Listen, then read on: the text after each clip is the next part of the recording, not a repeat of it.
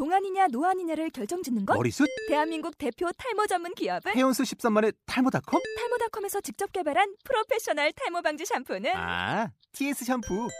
늘어진 두피 모공을 꽉! 단 한 올의 모발까지 꽉! 사용할수록 풍성해지는 나의 모발. 이제 탈모 고민 끝! TS 샴푸. 아웃도어 RV 레저 캠핑에 가장 유명한 쿨러 브랜드는 콜맨? 에이 아니야 도메틱이지 전 세계 캠핑카 냉장고도 전부 도메틱이라고 꽁꽁 얼린 생수통을 넣고 다녀야 하는 아이스박스 시대는 갔다. 전기나 차량용 배터리를 연결하면 스스로 냉각, 영하 22도까지 냉동이 가능한 냉동 쿨러도 오직 도메틱. 도메틱 쿨러로 무더운 캠핑장에서 더욱 시원한 맥주 맛을 느껴보세요 지금 바로 네이버에 도메틱 쿨러를 검색해 보세요.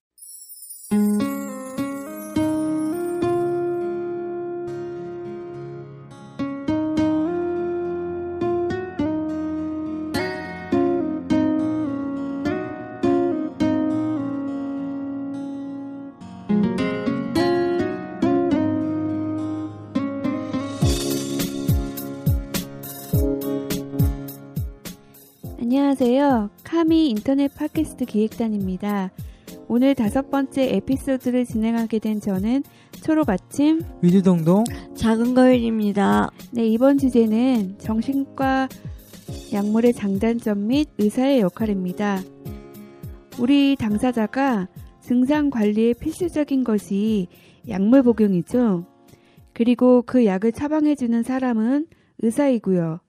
그런 의미에서 오늘 주제가 우리 같은 당사자들에게 실- 실질적인 도움이 됐으면 하는 바람이 있습니다.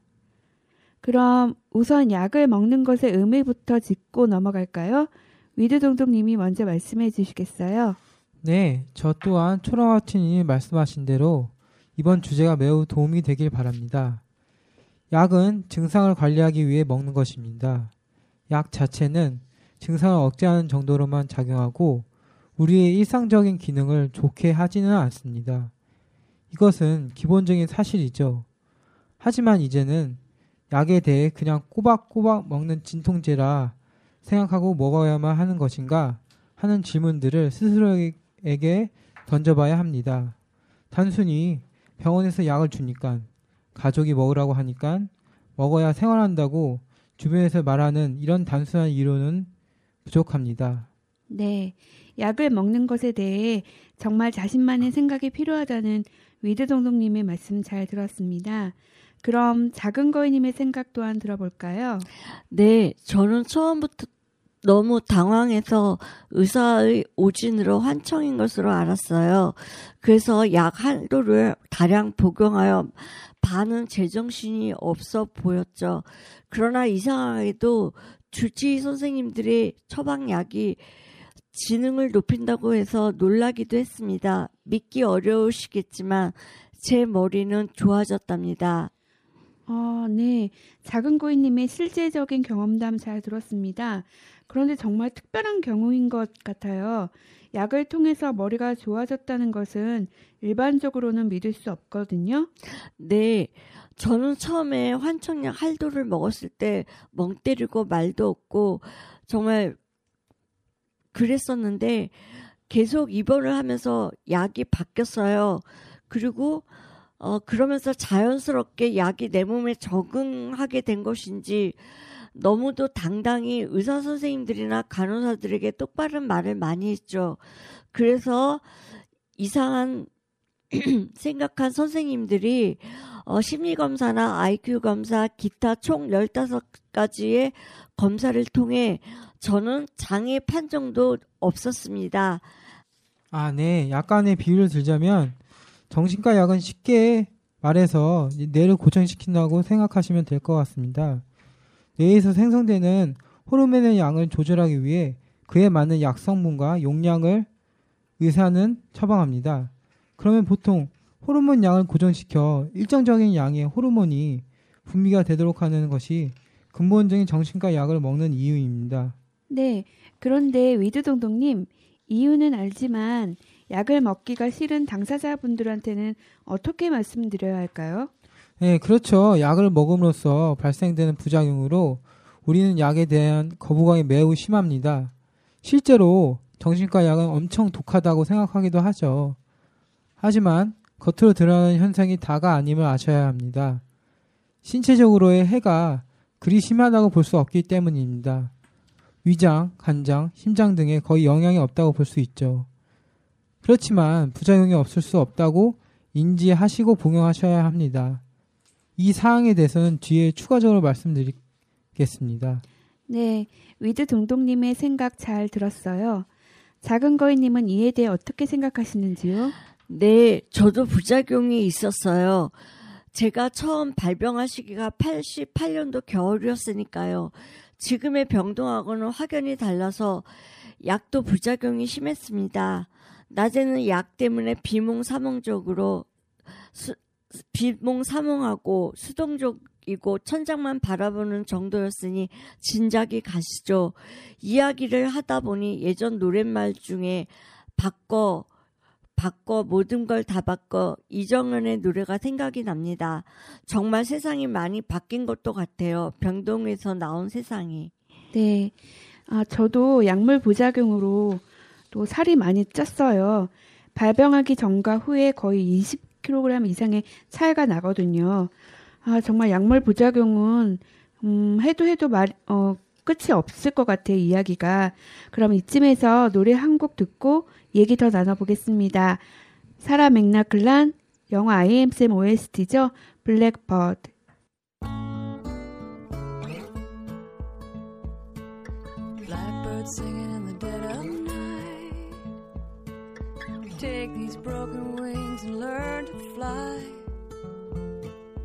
All your life,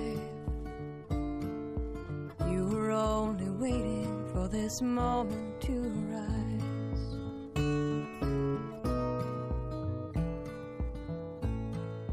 Blackbird singing in the dead of night. Take these sunken eyes and learn to see all your life. You were only waiting for this moment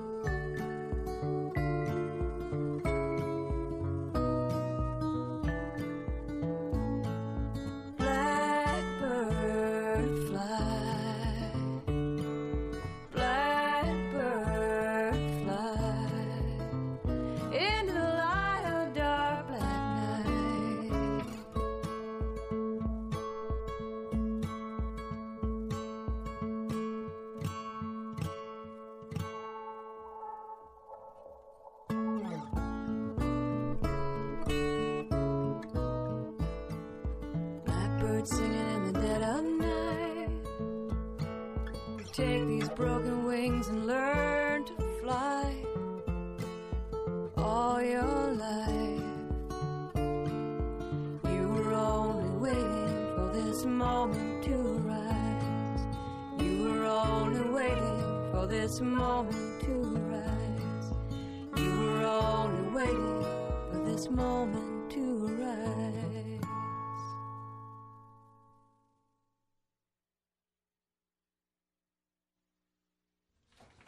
네, 차분한 노래 잘 들었어요. 우리의 마음을 한결 차분하게 해주는 노래인 것 같아요. 이어서 얘기를 나눠볼 텐데요. 가족이나 당사자나 약 복용에 대해 가장 궁금해하는 것이 언제까지 복용해야 하느냐는 것인데요. 그럼 이에 대해 위드동동님과 작은 거인님의 이야기를 들어볼게요. 먼저 작은 거인님, 네, 저는 처음에 약을 거부하진 않았어요. 왜냐하면 증상으로 인한 갑작스러운 환경 변화에 겁이 났습니다. 정말 아프고 약 없으면 나아진다고 믿었기에 의사를 한자로서 신뢰할 수밖에 없었어요. 네. 제가 추가적으로 말씀드릴게요. 물론 증상의 정도에 따라 의견이 분분합니다. 어떤 분은 약을 중단하셨다고 하고, 약을 꾸준히 먹어도 재발했다고 하고, 여러 경험담이 있지만 이것이 본인한테 얼마나 적용할 수 있느냐가 가장 중요하다고 저는 봅니다. 네, 위드동동님, 그렇긴 해요. 그런데 제 생각은 약을 꾸준히 복용해야 한다고 보거든요. 저도 7개월간 약을 안 먹어본 적이 있는데 다시 재발하더라고요. 사람마다 개인적인 차이가 있겠지만 그냥 혈압약 먹듯이 영양제 먹듯이 먹으면 될 것 같기도 해요. 어, 그럼 우리 바람직한 약 복용에 대해 얘기를 나누고 서로의 의견도 공유해 보죠. 먼저 위드 동동님. 네, 저는 첫 번째 약 복용은 될 수 있으면 정해진 시간, 패턴을 유지해야 한다고 봅니다. 그리고 두 번째, 약을 당사자가 임의로 처방하지 않습니다. 그리고 세 번째, 약의 부작용이 심하고 몸이 지친다 싶으면 바로 병원에 방문하여 주치와의 면담을 통해 약을 조정합니다. 네 번째, 약 조정 시기에는 알코올 섭취 및 카페인은 최대한 자제합니다. 물론 담배, 흡연도 약간 포함이 됩니다. 이것들이 기본이 된다고 저는 보고 있습니다. 네. 저는 어느 순간 약도 좋은 의사를 만나면 좋구나 생각했어요. 처음에는 소위 말해서 사자 들어가는 직업 군중 직업을 가진 하나의 의사 선생님이나 간호사, 보호사, 사자 들어가는 권위에 대해 선입견이 있어서 매우 힘들었습니다. 하지만 지금은 저희 주치의 선생님을 2006년도에 만나 지금까지 꾸준히 약을 복용하면서 늘 감사하며 외래를 잘 다니고 있죠. 돈이 없어 병원도 못 가는 노숙자도 있는데 나는 그래도 약으로 인해 도움을 받을 수 있구나 생각하며 약을 먹으며 믿음이 생기며 감사하더라고요. 그렇죠. 그런 면에서는 그 저희가 병원에라도 가서 외래 진료를 받는다는 것에 감사해야 할 것 같아요. 어떻게 생각하시나요, 초록화침님은? 네, 어, 병원에 가서 의사 선생님을 만나서 그 상담을 하고 약을 먹는 것 물론 중요한데요. 그 중에서도 약을 빼먹지 않고 먹는 것이 중요하다고 생각해요. 저도 가끔씩 약을 먹을 때, 어, 어느 날, 음, 그 정신과 진료 상담 일에 맞춰서 약을 타러 가려고 하면, 어, 약이 많이 남아있더라고요. 그래서, 아, 내가 많이 약을 빼먹었구나. 어, 그래서 좀, 음, 결국에는 그건 많이 우리 그 약을 먹는 그 패턴에 도움이 안 될 것 같아요. 어, 그럼 작은 거인님은 또 어떻게 생각하시나요? 네, 환자는 대부분 의사와 천적 관계가 되기가 쉬워요. 이에 대해 의사들이 좀더 환자와 고통 분담의 역할로 깊게 고민하며 우리들의 이야기를 들어주고 그런 히포크라테스의 마인드가 필요할 것 같아요. 네, 이야기 잘 들었습니다. 우리 이 노래 듣고 다음 주제로 넘어가도록 하죠. 김건모, 박강현이 함께 부릅니다. 함께.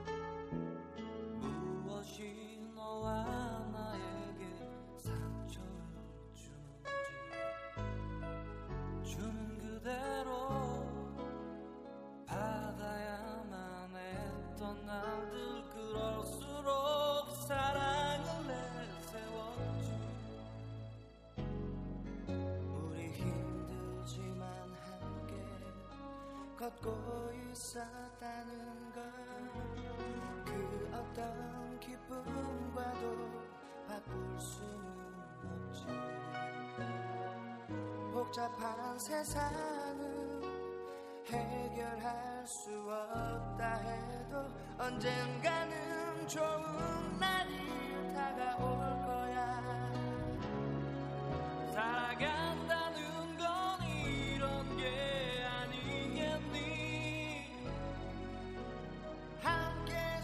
함께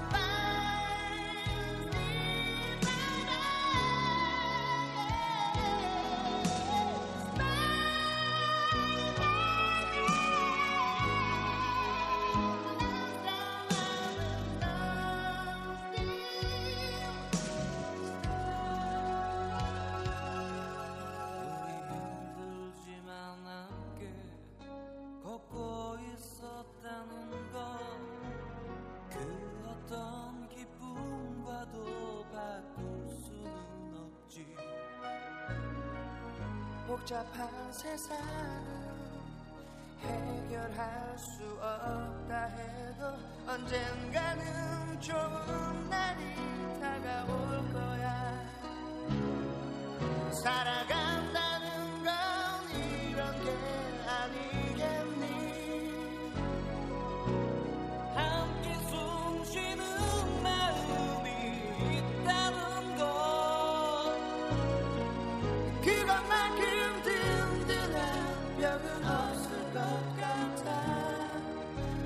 수많은 시련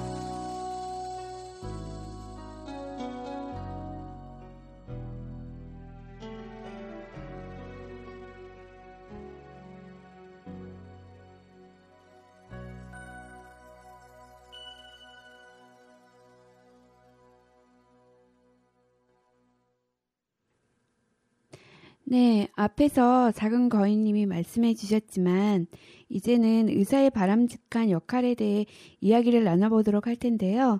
먼저 작 위드 동동님, 네, 저 또한 작은 그 앞서 의견에 말씀하신 거에 동의합니다. 제가 생각하는 것을 말씀드리면요.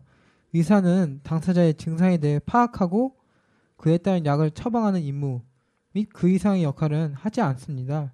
하지만 짧은 면담 시간과 무성의하게 1분 내외로 끝나는 외래 면담으로 인해 자신의 주치의, 주치의에게 실망하는 경우, 경우가 많죠. 그렇다면 전문가로서 바람직한 의사의 역할은 어떤 것일까요? 제가 다 말씀드리자면 의사는 약만 주는 기계가 되어서는 안 된다는 거죠. 이웃이나 친구의 전까지는 아니더라도 같은 마인드로 환자를 대하는데 매우 의지가 됩니다. 음, 저 같은 경우는 의사 선생님에게 저, 제가 느끼는 어, 감정의 단계들을 어, 솔직하고 또 치료받을 수 있는 기대와 신뢰로 이야기할 수 있는 상태로 열리기가 쉽지 않다는 얘기죠. 네, 그것이 가장 바람직하게 하는데 하지만 현실적으로는 보통 한 명의 의사한테 하루 100명에서 120명 하는 진료하는 그 종합병원도 있고요. 적게는 그래도 한 2, 30명 진료하는 개인 의료원도 있으니 솔직히 말해서 실상으로는 어려운 것이 사실입니다. 네, 저의 작은 바람은 의사는 우리가 전적으로 믿고 또 의지할 수 있다고 의지할 수 있어야 한다고 보거든요. 그래서 물론 많이 바쁘고 정해진 시간 안에 환자를 만나야 하니 고충도 있겠죠. 그렇지만 우리 환자들을 대할 때 어, 환우들을 대할 때 좀 더 따뜻하고 정성 어린 마음으로 대하고 또 상담 시간도 좀 너무 짧은 것 같아요. 조금만 더 길어졌으면 하는 그런 바람이 좀 있습니다. 그동안 어, 사- 집에서 있었던 일이나 뭐 아니면 사, 한 선생님을 만나지 못하는 동안 그 일어났던 사건이나 이야기거리가 많거든요. 네. 제, 제가 그런 경우가 있어요. 선생님들하고 말할 때 즉시 그 상태에서 말하기 어려울 땐 쪽지에다가 내 할 말을 1번, 2번, 3번, 4번 종류대로 써가서 선생님한테 보여드리고 상담을 하면 그거는 참 지, 지혜로운 어, 방법이기도 한 것 같아요. 네, 저 같은 경우는요, 그, 한, 제가 이- 한, 한, 한 달마다 외래 진료를 받는데, 대략적으로 저희가 쓰는 게 있습니다. 기분 도표나 감정 그래프, 이런 거를 쓰는데, 그걸 쓴 다음에 제가 그 외래 직전에 한번 훑어봅니다. 그럼 한번 훑어보면 이게 어느 정도 그, 그동안 한 달간 내가 그 겪었던 그런 감정 정도나 어떤 신상의 변화 이런 것들이 한 번에 훑어지거든요. 그러면 그걸 종합해서 그 주치의 선생님한테 얘기하면 어, 상대적으로 예전보다는 훨씬 외래 면담하기가 되게 수월합니다. 이런 것들을 좀 참고하셔서 다른 분들도 그 어, 작성하시거나 아니면 좀 외래 면담 시 적용하시면 될 것 같아요. 네, 두 분 말씀 정말 잘 들었습니다. 좋은 방법인 것 같네요. 어, 정말 의사의 관계 역할 인식 등이 매우 중요한 것 같아요. 마지막으로 두 분의 마무리 이야기를 들어볼게요. 먼저 위드 동동님. 네, 그 약을 빼놓고 당사자를 얘기할 수 없죠. 그렇다면 약을 얼마나 자신한테 맞게 활용하느냐가 중요합니다. 약을 불규칙적으로 복용하고 중단하고 그러고 그러고서 항상 정신질환에 대해 나약한 자신을 더욱 자책하는 것은 자신에게 괜한 자괴감만 들게 할 뿐입니다. 하지만 항상 약을 꾸준히 규칙적으로 복용하기는 매우 어렵죠. 그건 저도 이해해요. 그렇담 우린 그만큼의 어려움을 감수해야 합니다. 남들처럼 일하고 놀고 같은 패턴으로 생활하려고 하는 것이 우리의 회복에 도움이 안 된다면 과감히 포기해야 합니다. 또한 전문가인 의사의 역할 또한 약에 대해 당사자에게 정확한 정보와 신뢰감을 줄 수 있도록 알려줘야 합니다. 우리 이 점을 관가해서는 안 된다는 것을 다시 한번 인지해야 될 것 같습니다.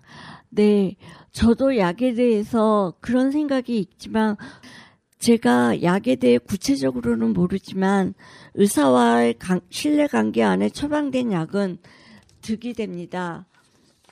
마치 원효대사가 밤에 깜깜한 밤에 해골인 줄 모르고 물을 마셔서 해가를 한것 같, 해가를 한 일화가 전해주는 일이 있죠. 그, 그거 같은 예라고 보면 알겠, 좋겠습니다. 네, 두 분의 이야기에서 우리가 느껴야 할 점이 많은 것 같습니다. 의사가 좀 더 우리와 가까워졌으면 좋겠어요. 우리를 대하는 태도도 좀 더 따뜻하고 정성 어린 마음으로 열의를 보였으면 좋겠고요.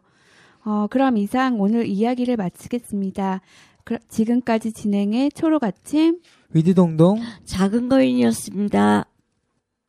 마지막으로 들으실 곡은 유리상자의 아름다운 세상입니다.